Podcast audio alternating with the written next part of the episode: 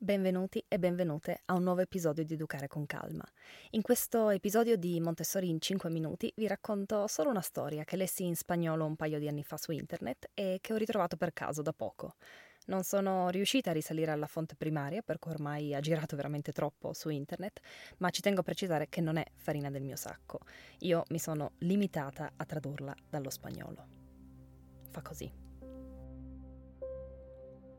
Un giovane incontra un anziano che ricorda con emozione. È un suo vecchio insegnante. Dopo averlo salutato affettuosamente, gli dice: Si ricorda di me? L'anziano risponde di no. Allora il giovane gli dice che era suo allievo molti anni fa. L'anziano professore gli chiede: Cosa fai oggi? Sono un insegnante, risponde con soddisfazione. Ah, bene, come me, da tanti anni. Sì, sono diventato un insegnante proprio perché lei mi ha ispirato. L'anziano gli chiede quando lo ha ispirato a diventare un insegnante e lo studente racconta questa storia. Un giorno un mio amico, anche lui studente, è arrivato con un bellissimo orologio nuovo. Io ho deciso che lo volevo e gliel'ho rubato.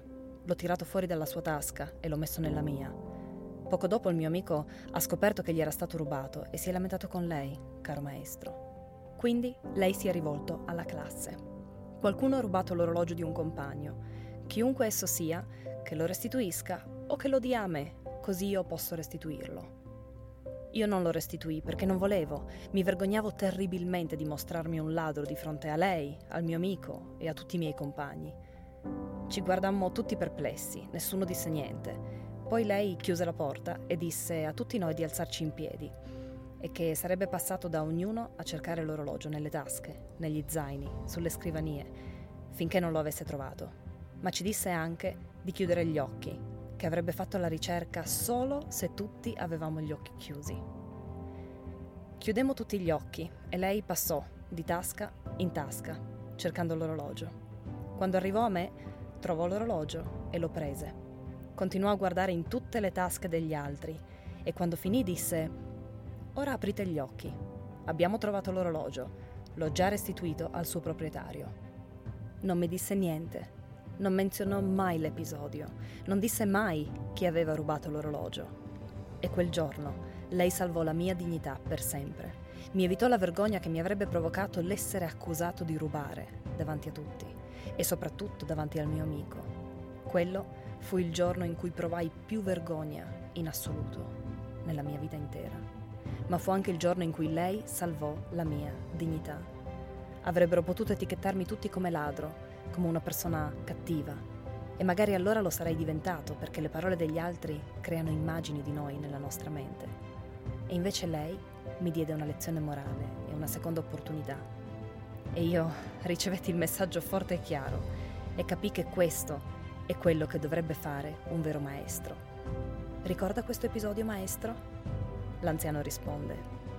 Ricordo la situazione, l'orologio rubato, la ricerca, il ritrovamento, di averlo restituito. Ma non mi ricordavo di te. Sai perché? Perché anch'io avevo gli occhi chiusi mentre cercavo. Insegnare è l'arte di aiutare gli altri a essere migliori. È l'arte di diventare un esempio non tanto per ciò che si dice quanto per ciò che si fa, per ciò che si è. Questa è l'essenza dell'insegnamento. Se per correggere devi umiliare, è perché non sai insegnare.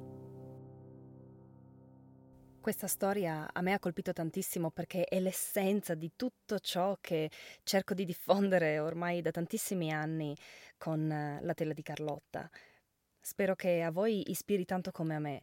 E a volte è vero che sono solo tre minuti ed è solo una storia, magari anche inventata, però spesso penso che tre minuti a volte bastino per cambiare la percezione di quello che facciamo ormai da tutta la vita, perché non è vero che se si è sempre fatto così, allora vada bene continuare a fare così. Umiliare i nostri figli quando sbagliano non è il modo migliore per insegnare loro, non è un modo per insegnare affatto. Quando vi dico che Montessori mi ha insegnato a sviluppare una familiarità con l'errore, intendo anche questo. Intendo che mi ha insegnato ad accogliere l'errore con accettazione, con eh, benevolenza, con gentilezza, senza criticare, giudicare, puntare il dito o umiliare. e credo che questa sia una lezione che dovremmo imparare tutti sia nelle, con le persone nella nostra vita e sia e soprattutto con i nostri bambini. Se potete, ripensate a una volta in cui avete fatto un errore e non siete stati giudicati o umiliati per questo errore, ma vi siete sentiti accolti. Credo che abbia una forza pazzesca e credo che questa forza possiamo usarla per educare i nostri figli a lungo termine. Vi saluto e vi do appuntamento alla prossima settimana con Educare con Calma. Nel frattempo mi trovate su www.lateladicarlotta.com e anche su Instagram e Facebook come La Tela di Carlotta blog. Buona serata, buona giornata o buonanotte, a seconda di dove siete nel mondo. Ciao!